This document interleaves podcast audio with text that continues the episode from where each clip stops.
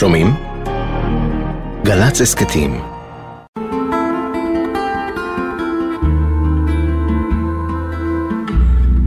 גם כשהיה כבר ממש ילד גדול, רועי יעיש פחד מהחושך, ובעיקר פחד להישאר לבד. בכל לילה לאחר שהיו משכיבים אותו לישון, היה מבקש להשאיר את הדלת פתוחה. מאמא היה מבקש שתחבק אותו בכל הזדמנות. לפעמים היה מתגנב בבוקר אל המיטה שלה, שוכב לידה ומחכה שתלטף אותו. מאוד היה חשוב למגע, לחבק אותו, תמיד הוא אוהב להתפנק ולהתגפף. כמה חודשים לפני שרועי התגייס, קנתה לו אביטל מנצור, אחת הידידות הוותיקות שלו, דובי. זה היה דוב פנדה קטן ורח, עשוי פרווה לבנה ובעל עיני פלסטיק. המתנה הזאת הייתה מבחינתה מעין בדיחה קטנה בינה לבינו, הזדמנות מצוינת להקוץ את רועי על הפחד שלו מפני החושך ועל הצורך התמידי שלו בחיבוק. אני פחדתי שהוא יצחק עליי כי הוא בן ומביאה לו דובי, אבל הוא התלהב. רועי החליט לקרוא לו משה, הניח אותו בזהירות בין שתי הקריות שעל המיטה, היה מחבק אותו, ישן איתו, מדבר אליו. פעם אחת אני קיבסתי לו את משה, הוא רצה להרוג אותי כמעט. איך אני העזתי להכניס את משה למכונת כביסה? אמרתי לו, אבל הוא כבר אפור, הוא כבר אי אפשר לראות אותו בכלל מרוב שהוא מלוכלך. לא, מה פתאום?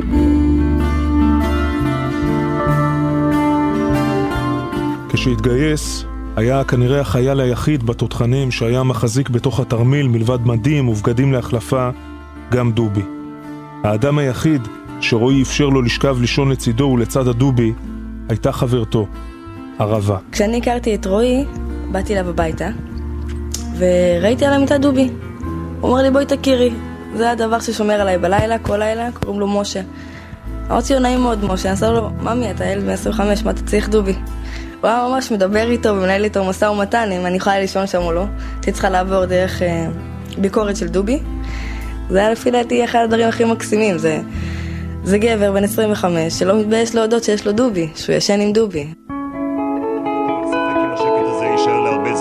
צה"ל נערך לגיוס מילואים ונערך למבצע ממושך, כבר אושרו לצה"ל שורה של מטרות חיזבאללה וגם מטרות תשתית בלבנון. כשפרצה המלחמה ורועי גויס למילואים, הוא השאיר את משה בבית.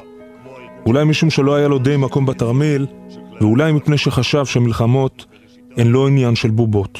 אני מאוד נדהמתי. הייתי בטוחה כי לפעמים הוא היה כן לוקח אותו. כשהיה הולך למילואים קצרים, הוא היה כן לוקח אותו. הייתי צוחקת שהוא היה מוציא אותו מתוך התיק. אבל כנראה שהייתה לו, לא יודעת, אין הסבר. גם במהלך כל שירות המילואים, דאג רועי שלא להישאר לבד. מדי כמה שעות היה מטלפן לאחים או לאמא בהרצליה. היה משאיר אס-אמסים לערבה. מזכיר לה את מלך העריות, סרט הקולנוע ששניהם אהבו. אני לוחם בצוק התקווה, היה כותב לה, תראי איזה לילה זרו הכוכבים. מתגעגע, שלך סימבה. גם בדקות האחרונות לחייו ניסה לא להיות לבד. מתוך החניון הארעי שהקימה מפקדת גדוד המילואים שלו, ליד בית העלמין של כפר גלעדי, הוא שוחח שוב עם ערבה. הייתי בעבודה, דיברנו בטלפון, הוא אמר לי, מאמי, אני אוהב אותך, אמרתי לו, גם אני אוהבת אותך, הוא עושה לי כמה קטיושות שיש פה, את לא מאמינה. אמרתי לו, מאמי, תשמור על עצמך, בבקשה, תשמור על עצמך, ופתאום שמעתי דממה. אנחנו מקבלים עכשיו דיווחים ראשונים מצוותי מגן דוד אדום. אומרים לנו אירוע מאוד קשה באזור כפר גלעדי. ככל הנראה במקום ישנם גם הרוגים. לא שמעתי רעש של כמות הנייר. ואז התחלתי לשמוע צרחות. תעזרו לי, תצילו אותי, אני פצוע, נפצעתי, נפלתי. זו פגיעה ישירה על אותם ישראלים שהיו כאן, סמוך לבית העלמין. ואני צועק לו תוך כדי רועי, רועי, רועי, באטרף, לא מבינה מה קורה. ואז שמעתי רעש כנראה של מפקדים, תביאו לפה אלונקה, תוציאו אותו, תפנו אותו, תפנו אותו. לא התנתקה השיחה.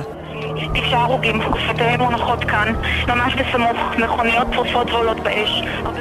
המחלץ ראה את רועי ליד 2 מכוניות, והם באו לכיוון, הם ראו את כולם מתים, והם שברו את רועי צועק. והם לא יכולו להתקרב אליו מגל החום של המכוניות, כי הכל התלהט, הכל אש. והם לא יכלו להגיע אליו, ואז אמרו לו, רועי תזחל, בוא תזחל אלינו.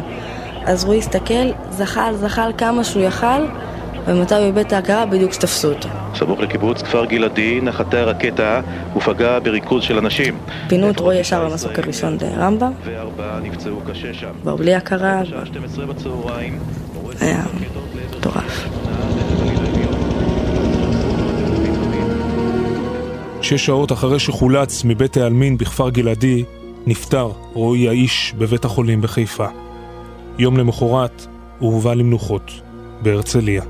אני זוכרת שנראה לי אחרי הלוויה זה היה, שנכנסו לחדר, ואז רבית קלטה את משה, והיא אמרה, יא, איך לא קברנו אותו איתו, היה עוד צריך לישון איתו, כאילו.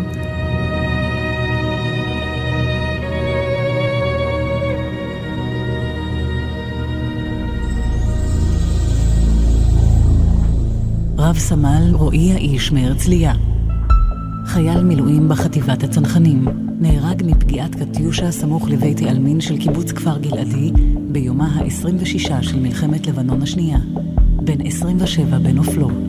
נטמן בחלקה הצבאית בבית העלמין בהרצליה.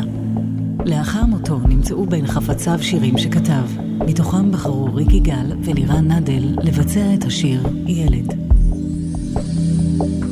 השיר הזה באמת תפס אותי מהמקום האישי שלו, מהמקום של רועי. יש משהו נורא רגיש בבחור הזה שאני התחברתי אליו. יש משהו מאוד, מאוד אישי.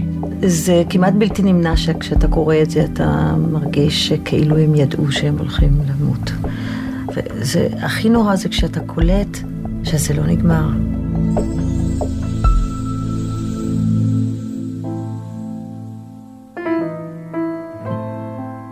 אמא, כשהייתי קטן, תמיד רציתי להיות מגלה ארצות, לנסוע בעולם עם תרמיל ומקל, בלי בית, רק אני הקטן מול העולם הגדול, ולהיות מפורסם. אמא, כשהייתי קטן, תמיד רציתי להיות מגלה ארצות, לנסוע בעולם עם תרמיל ומקל, בלי בית, רק אני הקטן מול העולם הגדול. ולהיות מפורסם.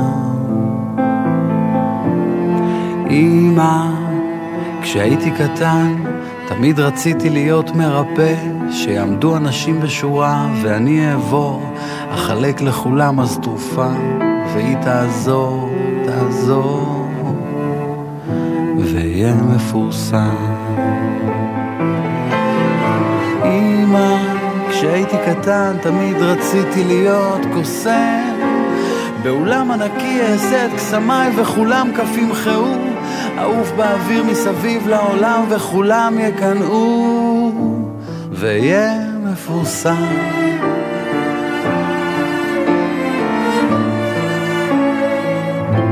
אמא, כשהייתי קטן תמיד רציתי להיות לוחם, להיות בצבא, ללכת למלחמות, לנצח את הרעים ולהנהיג את החיילים אל מעבר לגבול, ולחזור בחיים ולהיות מפורסם. אמא, כשהייתי קטן תמיד רציתי להיות לוחם, להיות בצבא, ללכת למלחמות, לנצח את הרעים, להנהיג את החיילים אל עבר הגבול, ולחזור בחיים ולהיות מפורסם. אמא, עכשיו אני בוגר, מה שתמיד רציתי להיות, אני כבר לא רוצה להיות מגלה ארצות או רופא או קוסם או לוחם, עכשיו אני גם לא רוצה להתפרסם. אמא, עכשיו אני בוגר, מה שתמיד רציתי להיות, ולא רוצה להיות מגלה ארצות או רופא או קוסם או לוחם, עכשיו אני גם לא רוצה להתפרסם, עכשיו אני רוצה מה שפעם הייתי לבטח, הילד הקטן שלך, ילד לנצח.